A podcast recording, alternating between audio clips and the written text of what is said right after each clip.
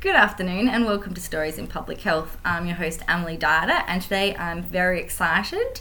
Um, we are having a PhD Master's Student Roundtable, so this is for anyone in public health who's studying or thinking about studying. Um, I've collected a bunch of my favourite people from around Sydney to come to my apartment and talk about their studies, why they studied, things they've struggled with or lessons they've learned to try and hopefully give you some inspiration and some um, yeah tips as you're going along. So i will go around the room um, and um, everyone can introduce themselves what they're studying and then we'll have a bit of a chat. And i would like to just put a bit, a bit of a caveat in at the beginning that we are an all-female cast today. Uh, and i did ask some male um, phd students to come along but um, i think they're a little bit shyer than um, the people who said yes today. So I'm sorry, but still valuable. Um, we will start with Kate. Welcome, Kate. Hi, Emily. Um, I'm Kate Whitford. I finished my Master in Public Health last year. Um, and I currently work at the Kirby Institute in Surveillance, Evaluation and Research Program. Excellent. And Kate was in my Epi and Biostats tutorial last year, and she was an excellent student. Hi, I'm Jo Koo. I'm um, doing my PhD looking at the role of private health insurers in chronic disease management through the University of Wollongong and the Capital Markets Cooperative Research Centre. Excellent, thank you. Hi everyone, I'm Amy Vassallo, a PhD student from the Faculty of Health Sciences at the University of Sydney. I'm studying injury epidemiology in dancers and about three months away from submission. Hi, my name is Marika Steffens. I just started my PhD at Macquarie University, which is how I know Emily. Yes, we go for coffee runs together. It's very fun. We do. um, yeah, so five months in and really enjoying it. And it's kind of a combination between public health and science communication. So my first study will be looking at how public health organisations use social media to communicate about health, but also to combat misinformation. Yeah, it's a really interesting topic. And you used to be a journalist, that's right. Yeah, I've worked in the media before. Excellent. Um, so I really didn't think this through, and I don't know what question to start with. Maybe to lead off, someone could start with why they decided to study public health or start a PhD. I can go if you need some thinking time. Amy's ready. I can go. Um, it's it's really why I decided to study public health. Um, and that's because I started my kind of science medicine journey in basic sciences, in lab sciences, and I just wanted to do something that had much more of a broader broader perspective and that I could see much more of the translational outcomes of what I was doing much quicker than you typically can in lab-based sciences. Um, and I also wanted a bit more of a broader perspective than clinical clinical um, allied health or medicine or nursing or something like that. So that's really what drew me and attracted me to working in public health. And do you think that's what you've gotten out of it, or has it been different than you've expected? No, it's been definitely um, like I expected. Oh, that's good. Yeah, yeah. I think I've also been uh, was drawn to public health looking at things from a sort of systems perspective rather than sort of individual one on one. My original um, degree was in psychology, and then I decided I didn't want to be a psychologist, um, but I was still really interested in health and um, improving people's health. So um, I started working off working in um, the non-government sector in drug and alcohol and mental health services in in project um, management, and decided that public health I was interested in aspects of health policy, and I decided to do a master's in public health. And I know you're not supposed to ask PhD students this, but do you know what you want to do at the end? I don't think I do know what I wanted want to do at the end. I think I'm trying to keep my options open. Um, I, I'm much more drawn to continuing to try and work in an academic research career than I was when I started, but that seems to go up and down throughout my PhD. Yeah, that's um, understandable. It could be common to a lot of people, but um, given that I worked for about 10 years in the public health field before starting my PhD, I think I know that there are lots of other options there, but I am um, I find research really interesting um, and want to continue in that in some way, whether that's in uh, a university or a alternative academic setting. I'm yeah. still figuring that out. I think that's what a PhD is for, so that's good. Kate? Um, I was working in um, the private sector in finance and then decided to, I was kind of the same as what the others have said, like um, helping people on a population level and having a population level impact with kind of with your health research or health activities is really appealing as opposed to clinical where you're kind of just interacting with one person or a really small group of people. It's really appealing. And yeah, as Amy said, I kind of found the same or it kind of met or exceeded my expectations when I went into it. You really do feel like you're kind of reaching a lot of people, maybe not having as much impact as if you were talking to one person, but um, you're reaching a lot more people. And also improving health outcomes um, through improving efficiencies in the health system as well, which Yeah. can make a massive difference. That's an excellent point. Yeah. Would you like to say anything, Marika? Yeah, I guess. She guess does. She's nodding enthusiastically. I um, think I've told you this story before, but I was in working in the media, so working at the ABC in health and science, and loving um, investigating those areas. But I always sort of, in times where I wasn't so busy, I'd get online and I'd check out Masters of Public Health for a really long time.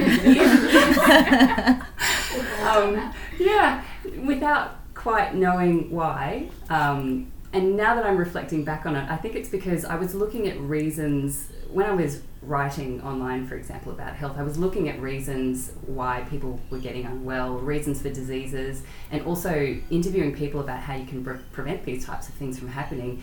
And I guess my feeling as a journalist was I was looking at those things on a surface level essentially and I wanted to get more into the guts of that. And also to be doing things rather than talking about what other people were doing which I felt a lot of the times that's what I was doing as a journalist. Um, and that's I eventually took the leap to do it and yeah no regrets Loving it so far. yeah And now today I'm asking you to talk about things again. that's all right And I will just share with people um, our coffee um, discussion when we first became friends because Marika and I worked together. Um, no, it's a good thing. She's making faces at me. Uh, that we were downstairs at the coffee cart, and I was explaining to Marika I, the same thing. You know, I want to help people. All very good reasons, guys. Uh, but when I got to public health, um, I hadn't really fit in in high school and stuff. And then I got um, to do my Master of Applied Epidemiology, and all of a sudden I met all these amazing people who thought like me and were really passionate. Um, and so I was like, I found my people. And Marika said that you had a similar experience. So that's one of my fa- everyone's nodding. Well, yeah, I'm, I'm making them nod now. but that's one of my favorite things about working in public health is the people. Um, so does anyone have a suggested topic to start with? We used up a lot of the good stuff before we started recording, so we'll have to pick it back up. Kate, would you like to tell your story? That I, this is the third time she's telling it today.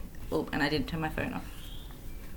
Uh, sure, I can tell you. Um, so, um, as I said earlier, I um, came back from overseas because I wanted to have a career change and go into health. Um, and I started in the Master of Public Health, and there were all these amazing people that were doing it, like amazing doctors and nurses and people from all over the world with amazing experience and really wide range of, um, of jobs.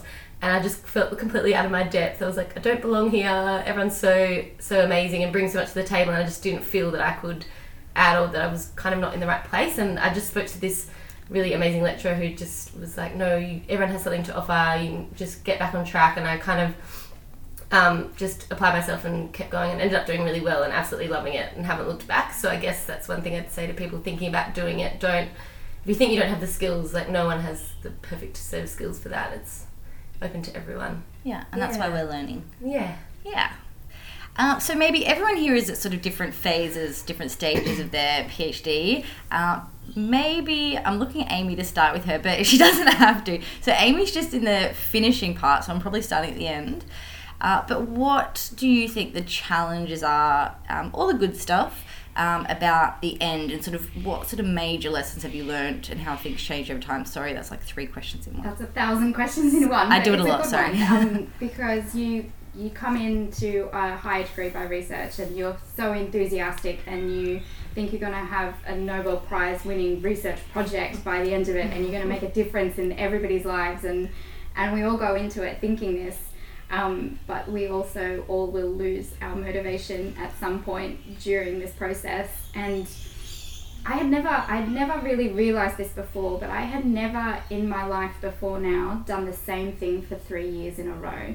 I'd never had the same job for three years. When you're doing a coursework degree, you just do a subject for a semester and then you have the satisfaction of your final exam done, tick, I've achieved something, and you can move on. Um, but maintaining motivation for your quite narrow focused research degree during a higher degree by research is something that I found incredibly challenging. And I think a lot of people in public health have very high expectations of, the, of what they would like to achieve, but they also have quite diverse interests as well, um, which is another reason why public health is so appealing because you can move from so many different content areas. Um, but not being able to do that while you need to maintain motivation to, to get through that final hurdle of a PhD, I've found quite challenging.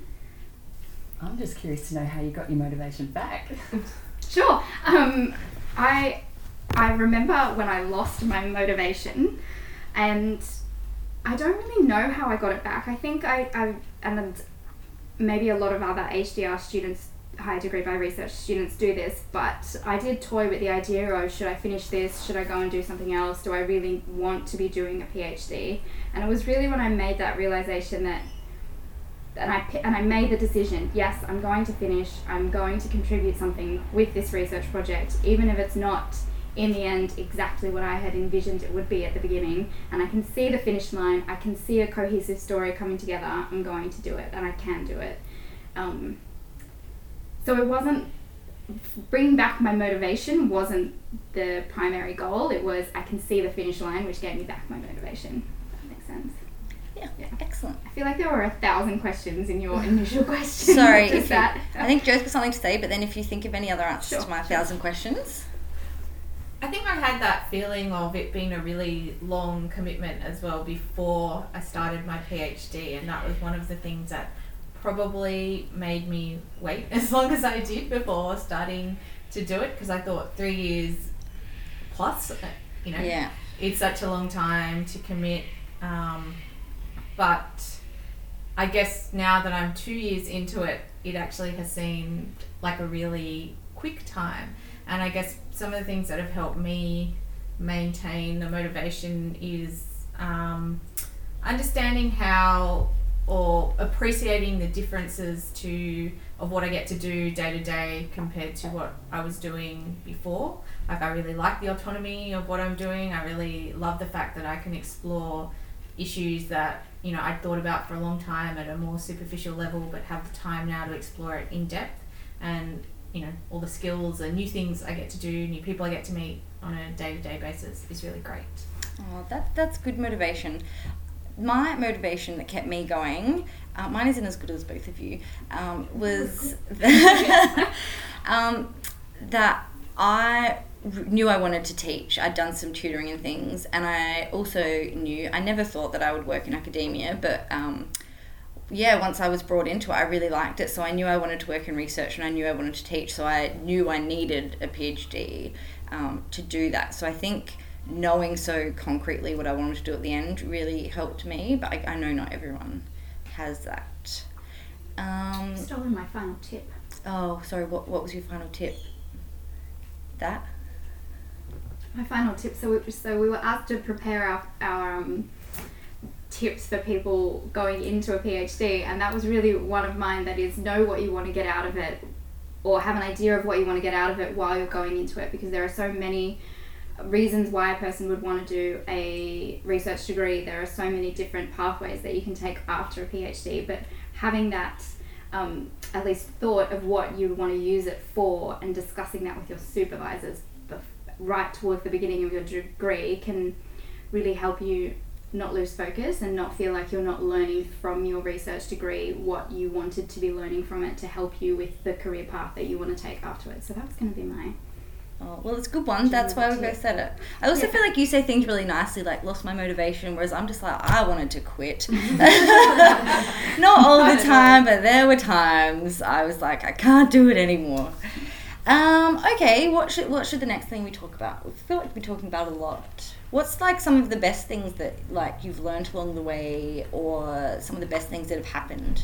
Um, I guess what I wanted to talk about was kind of in part a challenge and also in part a really good thing that's happened. So Sounds perfect. yeah. So one of the things that I was a bit worried about before I started was that I was going to walk into this place where I was doing my PhD and I was going to be my peer group was going to be 23 year olds and I'm not 23 Yeah.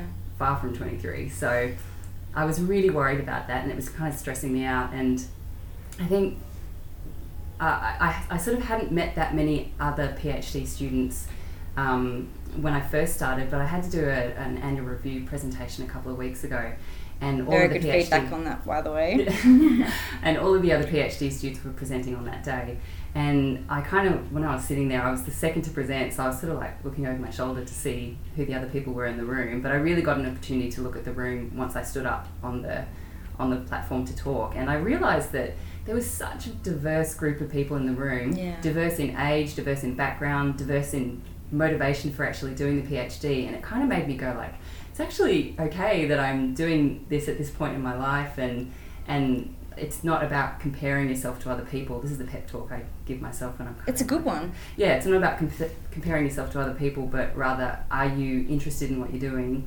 And um, if the answer is yes, then you're doing a, a great thing. It's the right choice to do. So I suppose like that was a challenge for me that I haven't necessarily overcome, but I've observed some um, really nice things at the institute, and that's made me feel better about it. Oh, that's a good story. Does anyone else have any uh, challenges or highlights they'd like to share? I've got a good lesson while you're thinking. Um, mine was at the beginning of my beginning, maybe six months, a year in, um, and I sorry, I feel like I'm saying I don't fit a lot today, but I have never really felt like I fit in academia because there's all these really brilliant, smart people, and I'm a little bit goofy if you've listened to my other podcasts. Um, and I went into this meeting to present my PhD results with all these very senior people, and I wasn't really nervous about the presentation because I'd like practiced so much and I knew the stuff. But um, I got in a bit early, and there was like a lunch before the presentation, and there's all these like really smart senior people sitting around, and they were having like all these like really smart people conversations, like, oh, did you see that documentary? And this, I don't know, can't even think what they're talking about, but I was just sitting there going, I can't contribute to this conversation. They're all really smart. And then I did the presentation, it went really well, and we walked out of the room, and I said to my PhD supervisor, I don't really feel like I, I belong here. And um, I was like, I'm goofy. And she went, Yes, Emily, but you're serious about the science, and that's all that matters. And that's really stuck with me. Um, and then, especially since I've been doing this podcast, realizing that even post PhD, there's people from all walks of life, and there's not one type of academic person, and you can just be yourself as long as you're really serious about the work. That was one of my big lessons. Anyone else? Might have to edit this bit out. Everyone's having some thinking time. I was just going to say, can you say like ask the question? it's sort of like fallen out of my brain. Okay. Anything you feel like sharing? What would you want to say to yourself at the beginning of your PhD that you now know? What do you want to tell people? Oh, if I wanted to say something to myself, I think it would be, it would, yeah, it'd be a bit different. It's not really a highlight or a challenge. It was more about, I think, being patient. So I think when you're in another context where you know you're working, um, prior to working, starting my PhD, I was I was working a role where I was sort of managing a program, and so you have to make a lot of decisions, and you have lots of things coming at you on a day to day basis. But um, and so I didn't realize, but I think I was a little bit impatient about wanting results and wanting to understand everything and wanting to figure out what I was doing and figure out my research questions. And I think it, yeah, caused it. The stress didn't come from anyone else. I've got great supervisors and that sort of that sort of thing. It was more about me. And I think once I let that go a little bit, and you just realize that things happen over time, things become clearer for you. You, you know, make incremental kind of progress on what you're doing and, and that sort of thing. And so I think that was a really um, valuable thing that I've learned throughout throughout the process to be a little bit more patient in these Yeah, things. that's a good one. I just wanted to say, Joe, thank you so much for that advice. my part of, and I guess this happens at everyone's in everyone's PhD, but a lot of what I've been doing recently is reading and reading and reading and reading, and I've sort of been like overwhelmed by the amount of reading that I have to do and the amount of knowledge there is to kind of absorb and and retain. And um, and I feel like I need to do it all now, and I need to read everything now so I can kind of understand everything, so that I can go out and ask the right questions. But it's good to hear that it's about being patient and letting it settle, and it will come to you because yeah, it can be overwhelming. And Amy, I don't know if you feel comfortable talking about this, but you are at the very end of your PhD and you are struggling with that a little bit. And I would like to hear from you because I too struggled at the very end. Um, sure. So I am. I've just I've just set my submission date three months from now to hand in my big book um, at the end of three years.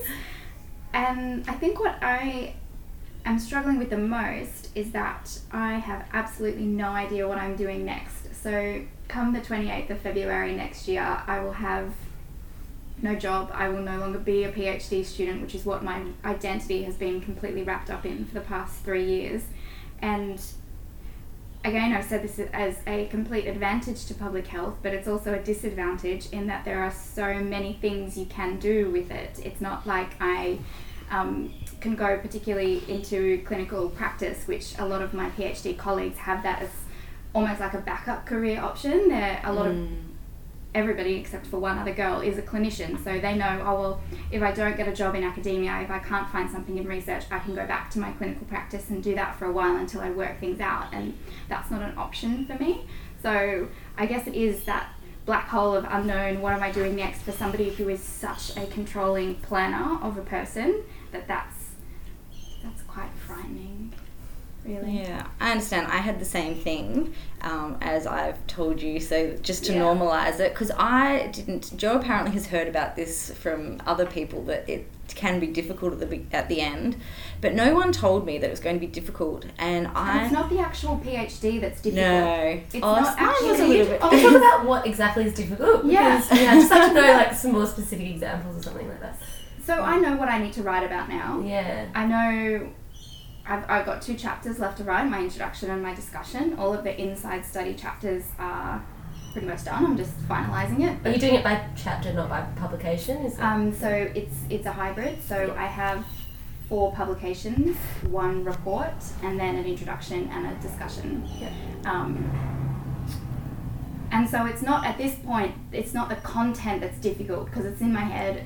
I know what I want to write about. I know the recommendations that I want to that I want to develop. I know um, the story that I want to feed through it. It's all in my head. But what's difficult is is kind of like concluding this chapter of your life in a way. It sounds a bit airy fairy, but it's that I have no idea what I'm going to do it's next. more like the meaning of the ending rather Yeah, than the actual ending than itself. the other, yeah, than the yeah. actual ending. Exactly. Mm. Exactly. Not that the not that the actual PhD itself hasn't been difficult at times before. I'm not saying that that part is easy, but yeah.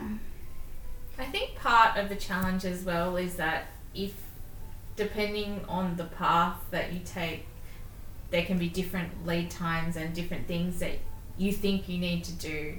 So, I don't know, from how I see it, um, academic positions have a much longer lead time in terms of, um, you know, interviewing and applications and stuff than if you were to look at a job in a, you know, an NGO or a private organisation or hospital or something like that where you apply for a job and you know a month later you might do an interview or something like that. So i think there is that you know tension that continues that starts sorry i think well before three months you know before Mhm. your end date. Because it's something that i think about even now. It's sort of like oh you know if you're going to be doing something do you start looking at sort of topics for a postdoc or do you start thinking Exactly. about and you it's that constant sort of pressure about thinking um, I should be doing something more now to try and prepare, Prepare yourself. myself, and Yeah. then how much should I let that distract me from actually finishing my PhD? Should I be going and collaborating with other people to get more publications so that I look more competitive for a fellowship application, or should I just concentrate on finishing writing my PhD? And it's those sorts of things. Should I go and get some teaching experience, be a tutor for this semester because then I'll be more competitive for an academic teaching position, or should I just focus on writing my PhD? It's those sorts of of decisions that are bigger than just the writing up of your thesis. Yeah, I agree. Sounds terrifying. no, but I, I'm sorry. I wanted to bring it up not to terrify people, but for me, I had a very similar thing where I didn't know what I was going to do after, and I, I wanted to talk about it to sort of normalize it because I had no idea, and I, I really appreciate that you've been really open and honest about it because I wasn't, because I was kind of like I'm at the end. I shouldn't be wanting to quit. I like you know I've got three months to go. This is the exciting time. I should be feeling happy and like I know everything um, and I wasn't, and so I really kept it like inside, like you know, to everyone. Yes, I'm like oh, like I'm a together person. Like I'm almost finishing my PhD. I'm really excited to finish. Yeah, and you can't walk down the kind of dreading it hall. at the same time. yeah, everyone like walks down the hall. Oh my god, you're finishing, and I, I just was hating myself. I was in such a spiral, and the thing that changed it was for me was I went to this meeting, and I don't know what possessed me because I've got lots of close friends, but this woman who had previously done a PhD was sitting next to me. I'd only met her like twice before, and she was like, "How are you?" And I just like verbal diarrhea at her, like, "Oh my god, I'm not okay. I don't know how I'm gonna finish this. I want to quit." It was so terrible. And she just looked at me and she was like, Yeah, that's what happens. Like, that's normal. And it really shifted it for me because I think the thing that made it worse that I was going, I was thinking I was like a freak. Like, I shouldn't have been thinking that. So once I went, Oh, everyone feels like this, I kind of went, that, then I was kind of okay with it somehow. Mm. So that's why I wanted to tell people, not to scare you. PhDs are good. Being a broad researcher is also a tremendous opportunity.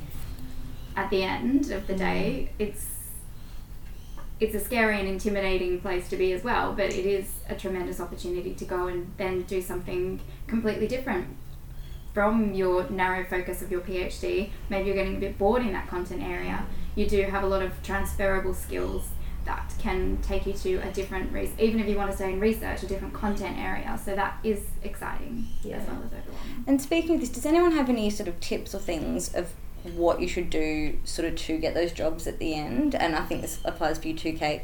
The MPH can be a very broad degree. Yeah. So what are the kind of things that you can do when you are looking for a job? I get asked that a lot by the master's Talk to students. people. Talk to people. and I don't mean it in this terribly staged networking, networking, networking kind of way, but um, even the other people in your faculty, in your school, in your university, um, just talk to them. A lot of jobs aren't advertised Yeah. the way that Yeah. external jobs we're used to having them advertised. Just talk to people, and especially around this time of the year, um, because it's when people have found out about their grants, so they'll be looking for um, new researchers to come and join their team.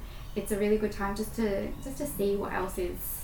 Yeah, and don't be scared. Like people are so happy to So help younger happy. researchers. Like don't ever be scared to just cold contact someone. And I know heaps of people that have got jobs from doing that exactly that. Like um, people, this girl that I know emailed my boss who was a professor and ended up getting a job and doing her MAE out of it. So it's always worth cold contacting. You may get a really good lead out of it. Just talk to yeah, I agree with that. Talk to everyone you can. Good advice. Yeah. And it is a surprisingly powerful position to be in by just being able to call contact people and say, I'm a PhD candidate from blah blah blah. I'd like to talk to you about blah blah blah.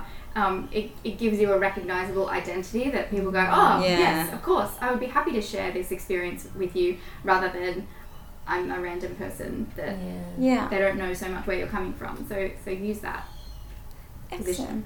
I'm just a bit conscious of time, and something we did say that we were going to talk about is procrastination, and I really want to talk about it, so that's why I'm bringing it up now. Who would like to start us off? Well, I was going to say as one of the tips about Oh, things yeah. you might want to do is, is about like I found um, Twitter to be something that's really good to find out what's out there, not just because Of like, jobs? yeah for jobs yeah. and Mm, just that's a really good other you know um, careers and other people you might be interested in. I think sometimes if you're in a certain academic institution, you can become a bit you know insular. You know all the people that you work with, but I think something like that. Um, something like Twitter really helps you to know what else is out there as well overseas and stuff like that. But I was also going to say that it has the sort of downside of perhaps being a Talking. procrastination. I would agree with that though, um, about sort of increasing your profile. And we're going to have a podcast interview in a couple of weeks to um, give us some tips on how to actually grow our online profile. Um, so, yes, that leads on nicely to procrastination. Does anyone want to start, or does no one here procrastinate? They're all very dedicated. I'm definitely a bad procrastinator, but one thing I found it's kind of like that saying you do more when you're busy. When I was doing my I was doing four units and then working quite a lot. And I basically just build in relaxation time that we allow yourself to relax and enjoy it rather than thinking you have to spend the whole weekend working. I'd like organise to meet a friend or go to a movie or whatever, and then I'd feel refreshed to do work the next day. Like if you build in the relaxation time and allow yourself to do that, then it's Yeah, because there's nothing worse than going, I'm going to work on this for eight hours Yeah, today, and then you get up and you're like, I'm going to do it now. But break it. Good. Yeah. No, break it down. break That's it good. down into achievable. yeah. I, you could be working for an eight-hour day, but it's like an hour of email, an hour of literature, two hours of data analysis.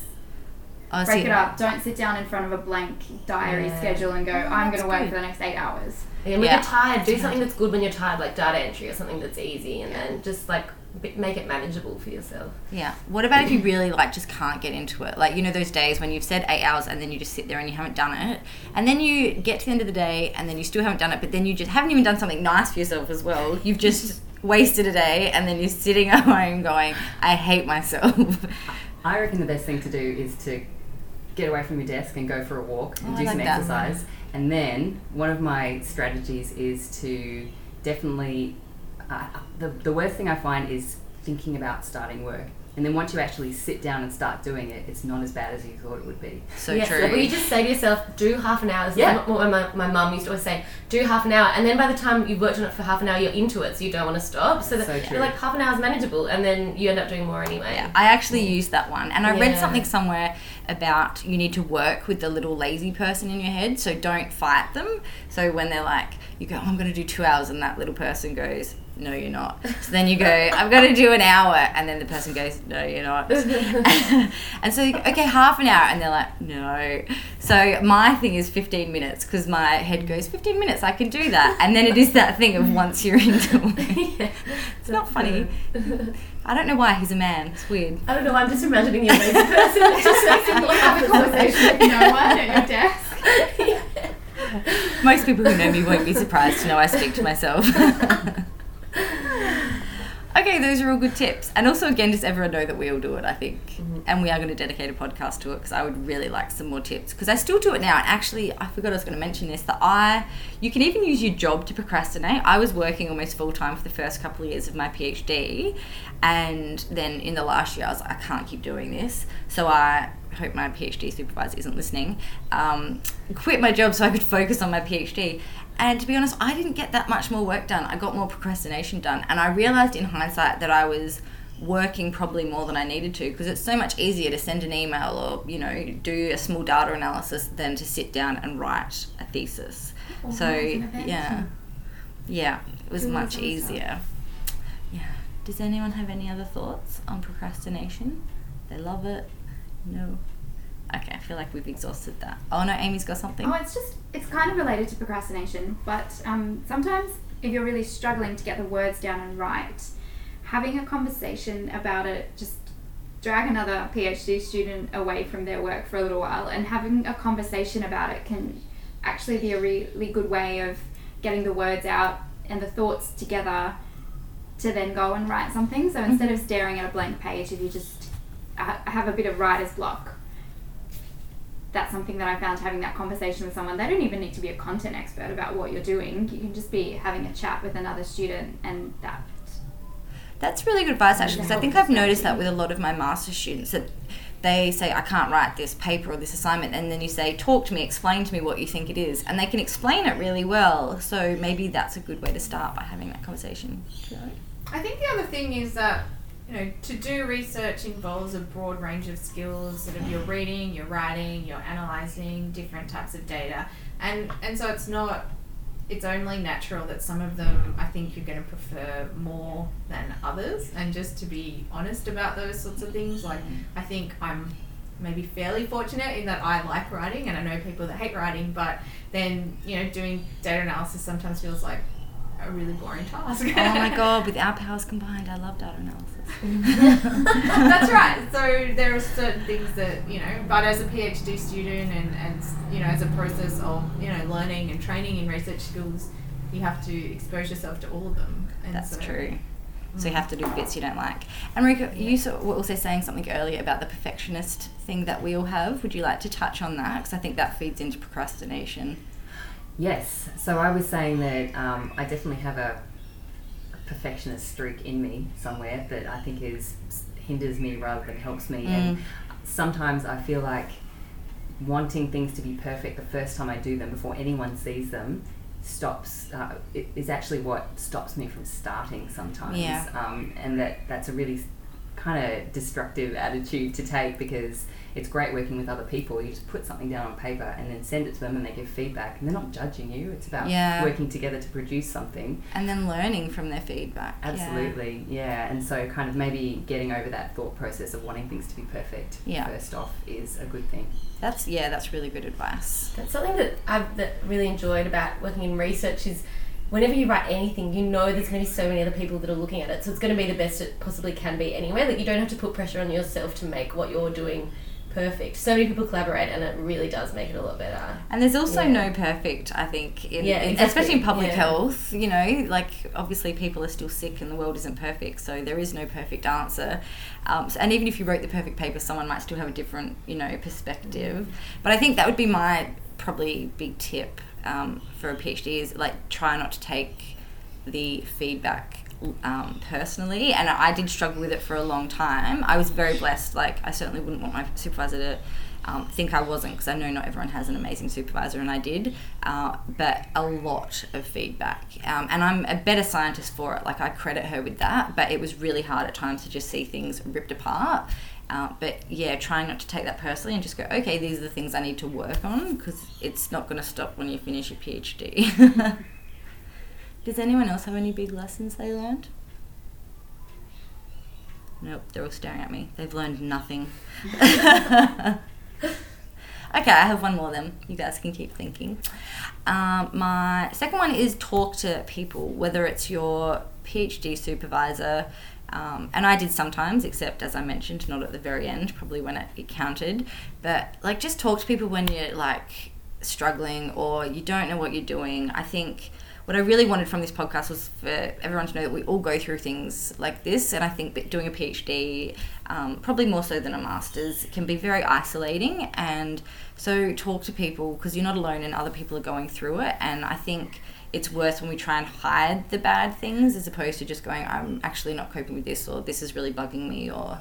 Um, so that was my other um, advice, and I've sort of taken that on into my career now, and it's I think it's built better work relationships and yeah, made my career better now that everyone just knows I'm a mess. I um I have some advice that it's not my advice; it's advice that was given to me. Oh, wow. Because I kind of I, d- I don't necessarily like the idea of not finishing on time because I don't want um, it to drag on and on and on. You hear stories about people's Mm. PhDs dragging on and on and on, um, possibly never finishing. And so that was a bit of a, a worry for me. And my supervisor, hi Adam, um, said, you know, you need to treat it like a job and show up five days a week or four days a week or whatever it is you do and treat it like a job. Yeah. And I mean, obviously, you need flexibility in there depending on what your life is like. Yeah.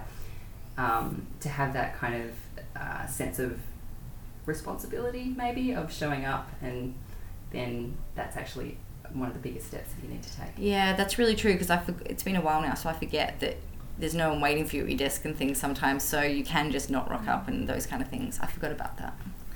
Yeah, I definitely made the decision to do my PhD full time for that reason. Like I, I know that not everyone has that luxury, I guess, to either have a scholarship or to be supported to do it. But for me, I saw people um, that I worked with who were doing their PhD part time, and it was sort of six or seven years, and I'd never known them when not doing their PhD, Yeah. and I just thought for me that to you know maintain um, my focus and also to maintain um, a life outside of my PhD, I thought that it was, you know, I wasn't going to be able to do the juggle and of working full time and doing your PhD part time for a long period of time. Yeah.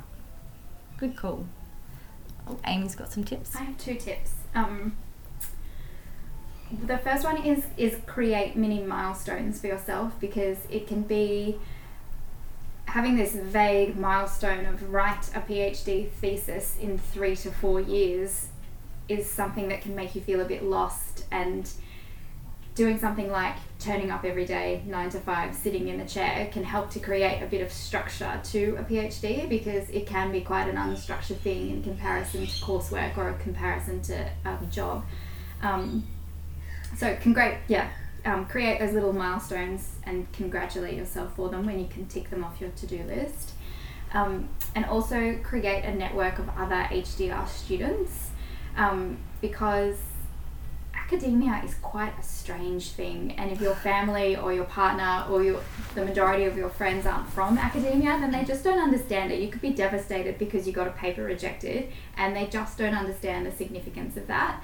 Um, and so if you if you do have a network of other HDR students that can understand where you're going what you're going through and where you're at um, it can be an incredibly supportive helpful thing to be able to talk to other people that get it That's really good. advice Okay, do you have any advice for people thinking about doing a master's or doing a master's? Um, I guess I would just say um, definitely do it because it's awesome. Um, and also just choose subjects that you're interested in. Um, I actually started doing, when I first enrolled, I was enrolled in a Master of Health Management. And then I just realised that all the subjects in the Master of Public Health were way more interesting to me. Um, so I changed and I haven't looked back. It was definitely a good decision. So it was kind of gut feeling, just look at what you're interested in and, and do, be guided by that, I think, because you'll do well naturally. Excellent, I like that. Lots of good advice today. See why I invited them all here? um, all right, well, I think unless anyone has any final thoughts, hands up if you anything you want to share with the world. Okay, excellent. Well, thank you all for joining me um, in my apartment. This has been uh, amazing. All my favourite people here together. Um, and hopefully, it was helpful for people out there thinking about or who are studying. Um, and we'll talk to you next time on Stories in Public Health.